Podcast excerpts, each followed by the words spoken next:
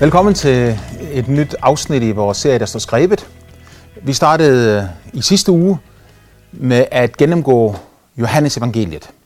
Uh, Johannes evangeliet, som er et evangelium, vi ofte siger til nykristne, begynd med at læse det.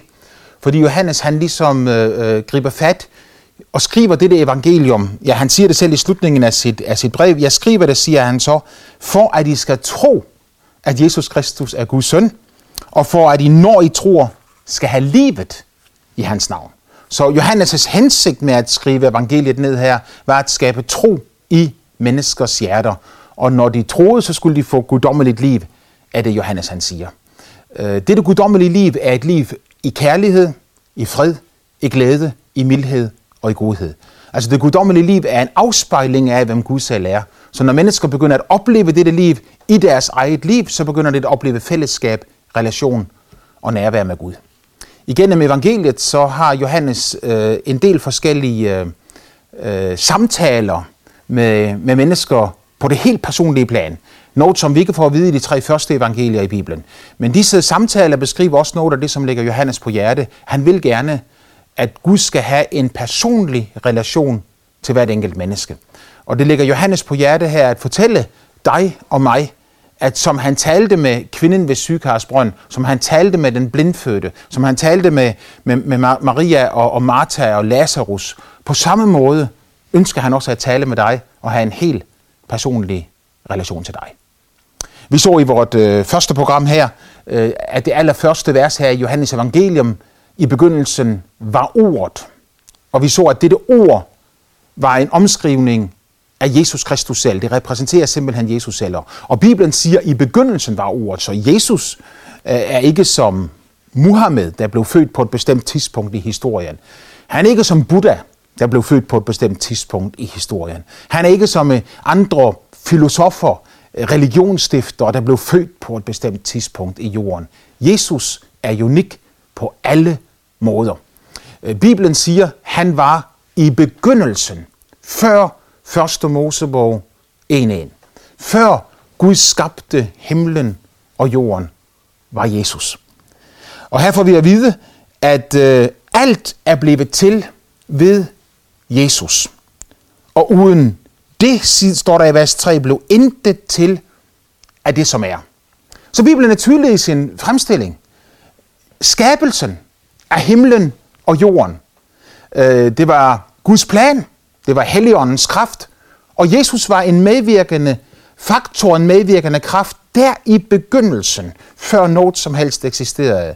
Så var han sammen med faderen og Helligånden som en hellig, treenig Gud fra evighed af, og han skabte alle ting, fordi han ville det. Ikke fordi han var nødt til det, ikke fordi han var tvunget til det, men simpelthen fordi han i sit kreative væsen havde lyst til at skabe. Øh, når en god Gud skaber ting, så bliver alt det, han har skabt, jo selvfølgelig også godt. Og derfor slutter også skabelsesberetningen hver eneste dag, hvor Gud han, han skabte og omdannede, genformede ting i første Mosebog, det første kapitel, så står der, at Gud så, hvad han havde gjort. Og det var godt. Og da han skabte mennesket, så står der, at det var ekstra godt, det var så godt, det var mægtigt godt. Han skabte mennesket i sit billede, fordi mennesket som det eneste væsen på jorden er i stand til at have personligt fællesskab med Gud, er i stand til at kommunikere med Gud, og er i stand til at opleve Guds nærvær i sit liv. Det skyldes, at Gud og mennesket er af samme essens.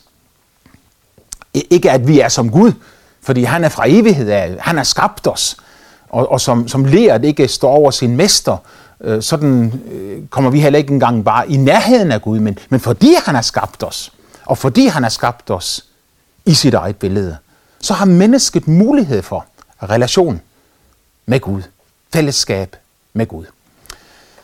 Man kan ikke tale om relation og fællesskab, uden at man er nødt til at tale om kommunikation. Øh, relation og fællesskab, uden at der er en kommunikation, uden at der er tale, øh, uden at der er, er, er nærhed på en eller anden måde, en oplevelse af, hvad den ene gør, hvad den anden gør. Øh, det er totalt, fuldstændig, komplet umuligt. Jesus viser os her, at Gud er interesseret i sådan et fællesskab med mennesket. at han kom til jorden netop for at bringe os ind i Guds nærhed. Sådan så vi kunne opleve Guds nærvær og fred i vort liv. Alt er blevet til ved Jesus. Jeg ved godt, at det må man ikke sige i det 21. århundrede. Øh, jeg ved godt, der er forbud mod at undervise om det i skolerne.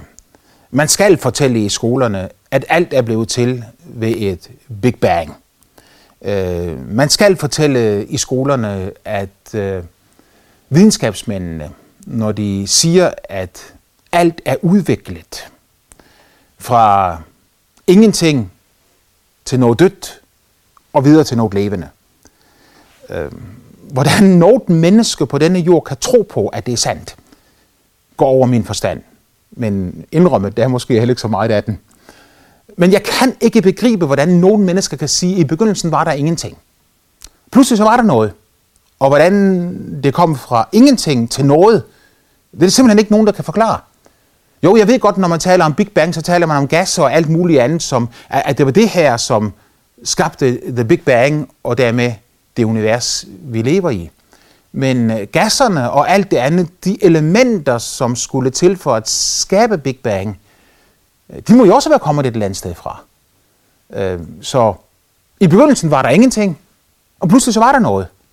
Og det der var der, det var dødt alt sammen. Det var dødt materiale, som gas ikke er levende, som sten ikke er levende. Så var det alt sammen dødt materiale, og så pludselig så begyndte det døde materiale at blive levende øh, ved en eller anden proces, på en eller anden måde, en eller anden gang, på en eller anden tidspunkt, igennem et eller andet antal millioner eller milliarder år, eller hvor lang tid det nu tager. Og, og, og, og det her, det her, som så blev levende, det begyndte så at, at, at blive endnu mere levende, og det begyndte at, at, at, at formere sig og blive, og blive flere celler, og, og, og, og, og fandt selv ud af at blive til en elefant og en giraf og et menneske og meget andet. Ja, du må undskylde, jeg smiler, men helt ærligt, jeg fatter ikke, og jeg kommer aldrig til at forstå, hvordan nogen mennesker kan tro på, at det er muligt. Min Bibel siger klart og tydeligt, at Jesus skabte alle ting. Faderen, Sønnen og Helligånden, den tre enige guddom, alt er blevet til ved det. Gud skabte alle ting. Det er da noget lettere også at tro på, at i begyndelsen var Gud. Hvis man så vil diskutere med mig, så vil man selvfølgelig sige til mig, jamen, øh, hvor kommer Gud så fra, Bruno? Han må jo også have en begyndelse. Øh, mit svar på det, det er bare, at netop fordi Gud er Gud, så er han uden begyndelse, og han er uden afslutning.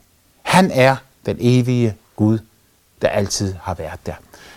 Øh, og hvis du nu lige tager det til side, så må du da indrømme, at det er da noget lettere at tro på, at der var en Gud, som altid har været der, og at han valgte at skabe ting. Han valgte at skabe den verden, vi lever i, end at tro på, at verden er blevet til af sig selv.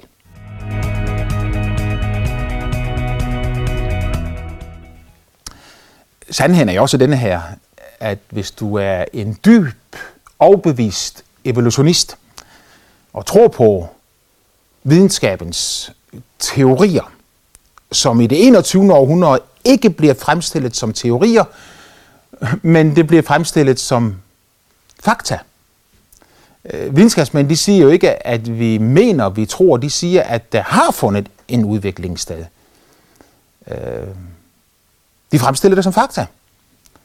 Hvis du tror på det, så er du også nødt til at tro på, at dit liv her på jorden er fuldstændig meningsløst. Hvis det ikke findes en højere kraft, hvis det ikke det findes en Gud, hvis ikke det findes en skaber, hvis det ikke det findes en, der har skabt os, som vi er skabt til fællesskab med, og som vi engang igen skal møde, uanset om vi tror på ham eller ikke. Fordi Bibelen siger, at der skal ske en opstandelse både af under og gode, af retfærdige og uretfærdige. Mennesket er et evigt væsen og skabt til at leve evigt. Øh, hvis ikke du tror på, at han findes, så er der jo ingen mening med tilværelsen. Øh, du kan selvfølgelig sige, at jeg skaber min egen mening, og min egen mening, det vil være, at jeg vil være så god som muligt ved andre mennesker. Jeg, jeg vil jo bare ønske, at alle mennesker på jorden ville have den mening. Så vi kunne blive fri fra alle de kriger og, og, og ondskab og hungersnød og, og, og, og forfærdelige ting, og, og nogen har meget, alt for meget, og andre de har lidt og alt for lidt. Og så i stedet for at være gode mod hinanden og hjælpe hinanden og, og være rare ved hinanden og være rigtig søde og venlige humanister, som hjælper hinanden. Verden er jo bare et kæmpestort billede af, at selvom du måske skulle være så højadel, at du gerne vil være god mod alle og have fred overalt, så er der rigtig, rigtig, rigtig, rigtig, rigtig mange mennesker, som ønsker at leve for sig selv, som vil være god mod sig selv, og som er ligeglad med, om det koster andre noget, bare jeg får noget ud af det. Med andre ord, livet, menneskets liv, er lige så meningsløst som abens liv, som myggens liv, som koens liv. Vi er her bare. Vi blev undfanget, vi blev født, og vi dør, og så er det slut. Min bibel siger, i begyndelsen var ordet. Min bibel siger, at fra begyndelsen af, før første Mosebog en, havde Gud en fuldkommen og perfekt plan. Øh, både Peter og Jakob skriver i deres breve om, hvordan at før jordens grundvold blev lagt, elskede Gud os. Gud, den evige, uden begyndelse og uden afslutning, han elsker mennesket. Han har en plan, og han har en mening med hvert enkelt menneskes liv. Fælles for os alle sammen er Guds mening denne her, at vi skal finde ham, møde ham, kende ham, opleve ham. Øh, han har ikke i sinde at være langt borte fra nogen af os. Men han søger, han længes, siger, står der et andet sted i Bibelen i Jakobs brev, han, han længes med nidkærhed efter den ånd, han har givet bolig i os. Så Gud elsker dig så højt, så ubeskriveligt, at han hellere end gerne vil være sammen med dig.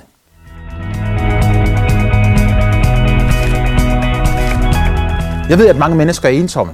Og jeg ved, at ensomhedens svøb er vældig stort. Og måske du netop ser her i dag foran fjernsynsskærmen og føler dig ensom, og måske du netop følger med i dette program her, fordi du er alene, og du har ingen at snakke med, du har måske ikke mange venner, du har ikke mange, som bryder sig om dig i dit liv. Du skal vide det her, at Gud elsker dig. Han har skabt dig, han har opfundet dig, du er ikke et tilfælde. Du, du er ikke en, som lige så godt ikke kunne have været der. Men, men, men Gud bestemte, han, han ville, at du skulle blive til. Aha, siger du til mig, det, var, det har Gud ikke noget med at gøre, det var min mor og far. Og, og faktisk så var det et uheld. ja, uheld, de kommer jo en gang imellem. Øh, jeg er faktisk en af dem også. Øh, øh, min mor og far, de havde fået tre børn, sådan trip trap træsko, rigtig hurtigt efter hinanden. Og så kom jeg som nummer fire. Og øh, jeg var ligesom ikke ventet, så, så, så jeg var et uheld. Jeg, jeg kan bare ikke beskrive min glæde den dag, da jeg læste i Johannes åbenbaring, det 4. kapitel og vers 11, at Johannes han siger, alle ting er blevet til, fordi Gud ville det. Og jeg husker den dag, jeg læste det, jeg, jeg, jeg, jeg bare lagde Bibelen ned foran mig, og så løftede jeg mine hænder. Jeg tror, jeg råbte hurra, eller bravo, eller halleluja, eller et eller andet i den retning. Jeg, jeg blev i hvert fald jublende lykkelig, fordi jeg læste sort på hvidt, at Bibelen siger, at jeg ikke er et tilfælde. Jeg er ikke en, der lige så godt ikke kunne have været der. Jeg er, fordi Gud ville, at jeg skulle være. Han elsker mig. Han ønsker fællesskab med mig. Og ikke bare elsker han mig, jeg er jo ikke specielt på den måde. Han elsker dig. Han elsker et hvert menneske på jordkloden. Og han ønsker fællesskab med at være et menneske på jordkloden. Åh, siger du sådan, jeg vil sådan ønske, at han kom til mig. Øh, Bibelen siger det med klartekst, at Gud, han er allerede kommet til os, så tæt på, han bare kunne komme. Fordi han skabte mennesket med en fri vilje, øh, så kan han ikke tvinge, uden at han bryder sin egen skaberhandling. Han, han, han kan ikke tvinge noget menneske til at komme til sig. Han vil heller ikke gøre det, fordi at Gud er kærlighed.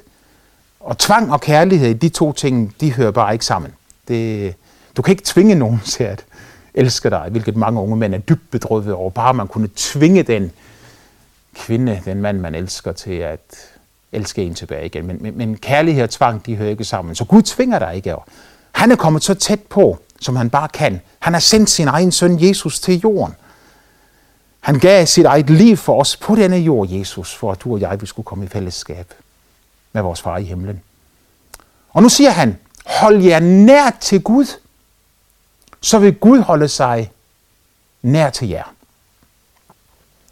Så her er det menneskets eget valg, det er dit eget valg, om du vil opleve Guds nærvær. Og når jeg siger opleve Guds nærvær, så taler jeg om Guds liv, altså alt det, som repræsenterer Guds væsen, hans karakter, hans følelser. For hvordan føler en Gud, som er fuld af kærlighed? Hvordan, hvordan føler en Gud, som er fuld af nåde, som er fuld af godhed, i hvem der kun er lys og intet mørke? Hvordan, hvordan føler? Hvilke følelser har denne Gud? Nogen vil sige, at han har ingen følelser i det hele taget, men det ved jeg, han har, for min Bibel siger, at Jesus han siger, at før verdens grundvold blev lagt, elskede du mig, siger han til sin far. Så, så der var et kærlighedsforhold mellem faderen og sønnen. Og kærlighed, det involverer altså følelser. Ellers er det rimelig klinisk. Så Gud elsker dig. Og, og, og alle de følelser, som er i ham, når hans liv kommer ind i dig, så kommer de følelser også ind i dig. Og du begynder at leve dette guddommelige liv. Så alt er blevet til ved det, siger Johannes her i begyndelsen af sit evangelium. Alt er blevet til ved ordet, og uden ordet blev intet til af det, som er. Jeg er ikke flov over at sige, at jeg lever i det 21. århundrede, og jeg anser mig selv for sådan nogenlunde ok i toppen, nogenlunde intelligent. Jeg tror ikke, at mennesket er udviklet. Jeg tror slet ikke på udviklingslæren i det hele taget. Jeg tror på, at der findes mekanismer og så videre i naturen. Jeg tror på arvelighedslæren og genetik og alt muligt andet. Ingen problemer der, men jeg tror, at Gud i begyndelsen skabte alt det, du ser omkring dig. Og mennesket skabte han helt personligt. Han bøjede sig ned, han formede mennesket ud af jordens støv, og så blæste han livsånden ind i det. Noget af sit eget liv blæste han ind i det. Det liv, han blæste ind i mennesket, det mistede mennesket ved syndefaldet. Nu tilbyder Gud, at vi kan komme tilbage igen og fordele det samme liv igen. I det var liv, og livet var menneskenes lys. Sådan fortsætter Johannes med at sige det. Der var liv i ordet, Guds søn. Og det liv, det var menneskenes lys. Og det vil sige, at hvis du, hvis du prøver på at lukke op for det her liv, hvis du prøver på at lukke op for Jesus, hvis du bare prøver på at sige, det kan jo godt være, at det han siger derinde, at der er noget i det, så, så, så giv dog Gud en chance. Og hvis ikke lyset bliver tændt, så kan du bare glemme, hvad jeg har sagt. Men der er lys i Guds liv. Og fordi Guds kærlighed til dig er så enormt stor, så er jeg ikke bange for at sige på hans vegne, at hvis du vil komme til ham, så vil han ikke støde dig bort. Faktisk så siger Jesus det selv. Den, som kommer til mig, siger han så, vil jeg aldrig støde bort. Og øh, hvis du går nogle få vers længere ned her i øh, Johannes evangelium i det første kapitel, så står der i vers 12, men alle dem, der tog imod ham, gav han magt, ret og autoritet til at blive Guds børn, de som tror på hans navn. Så Gud gør ingen persons, har ingen personsansættelse. Han gør, ikke, han gør ikke forskel på mennesker. Det er ikke sådan, den ene kan komme, og den anden kan ikke komme. Det er ikke sådan, at den, der har gjort meget forkert, han ikke kan komme, og den, der har gjort lidt forkert, han kan komme. For Gud er det lige meget, for Jesus, han betalte prisen, uanset om vi har gjort meget forkert eller lidt forkert. Hvad jeg siger til dig i dag, det er, at du kan få en helt ny begyndelse i dit liv. Det betyder ikke noget, om du er 12 år gammel, 18 år, 25 år, 35 eller 55 eller 85 eller ældre endnu. Det er lige meget, hvor gammel du er. Gud elsker dig.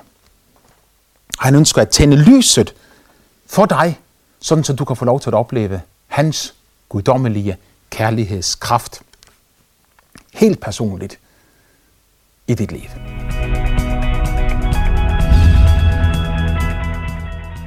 Så fortsætter Johannes i vers 5 med at sige, og lyset skinner i mørket. Men mørket, i min gamle oversættelse her står der, fik ikke bugt med det. En anden oversættelse siger, mørket begreb det ikke. Lyset skinner i mørket. Altså at Jesus, Guds søn, han kom til jorden, til en mørk verden. Den var mørk, fordi ondskaben regerede på jorden, fordi mennesket var faldet i synd, og mennesket har øh, vendt Gud ryggen. Og når mennesket vender Gud ryggen og begynder at hylde sig selv som Gud i stedet for Gud, og øh, humanismen og, og mennesket indtager Guds plads i det enkelte menneskes liv, så siger Bibelen, at der er mørke over jorden. Mørke dækker jorden, men lyset skinner i mørket. Og to ting siger han om det. Det ene siger han, at mørket kan aldrig få bugt med lyset.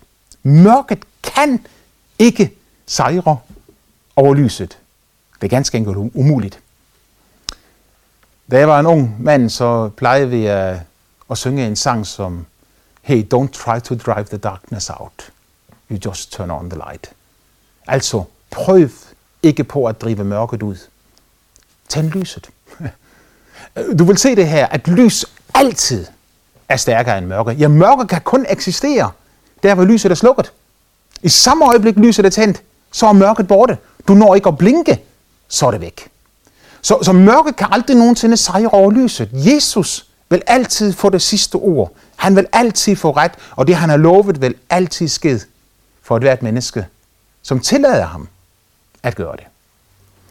Når han så også siger videre, at, at mørket begreb det ikke, jamen så er det fordi, at øh, den eneste måde, du kan forstå på, at Jesus, han er fra evighed af, at han er uden begyndelse, at han er en del af, af, af den treenige skaberkraft, som i begyndelsen skabte himlen og jorden og mennesket i sit eget billede. Den eneste måde, du kan gribe det her på, det er ved at sige, jeg tror det. Det er et valg. Troen er et valg.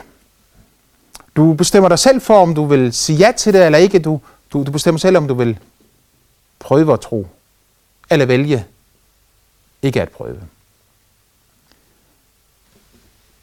Hvis du siger til mig, at øh, du stiller det meget firkantet op, Bruno, så mm, er jeg lige ved at give dig ret i det, at øh, det er, det er sikkert meget firkantet.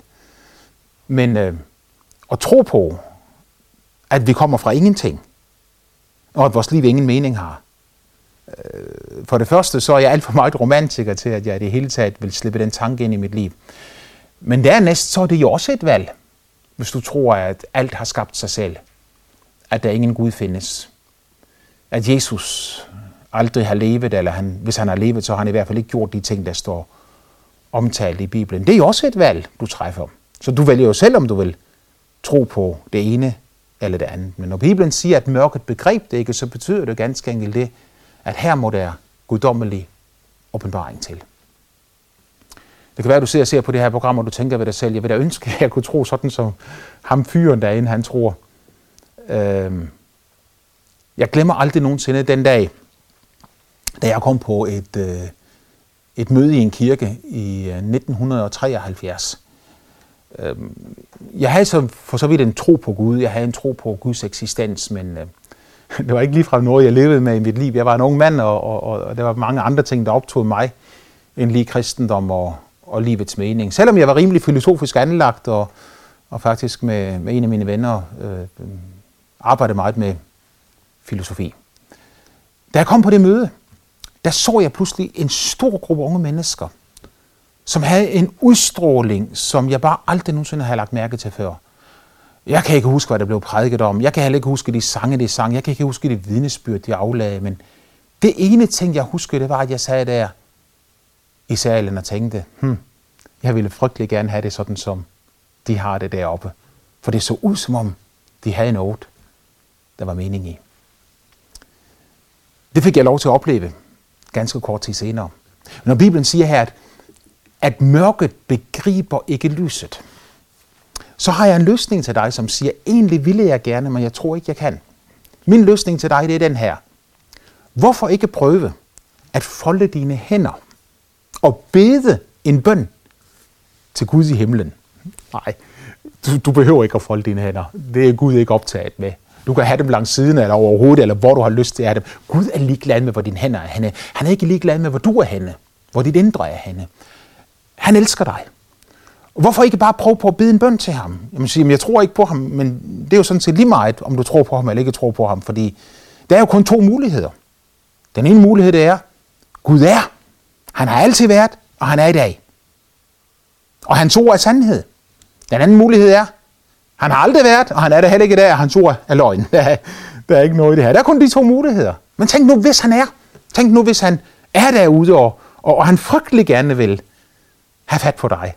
Øh, ikke have fat på dig, fordi nu skal du få en på, på kanylen, men have fat på dig, fordi han vil gerne give dig sin kærlighed. Han vil gerne lade sit liv og sit lys stråle igennem dig.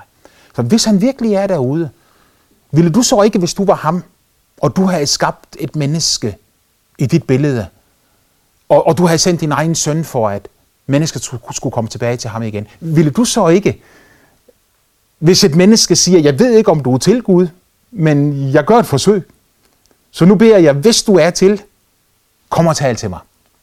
Vil du ikke tale til din skabning på den måde? Jeg ved, at Gud vil. Jeg ved, at hvis du, hvis du kalder på hans navn, hvis du siger, Jesus, hjælp mig, så vil Gud trække sløret bort fra dine øjne. Og det, som du ikke kunne se før, vil du pludselig begynde at se. Det kalder vi for åbenbaring. At du pludselig kan se noget, du ikke kunne se tidligere.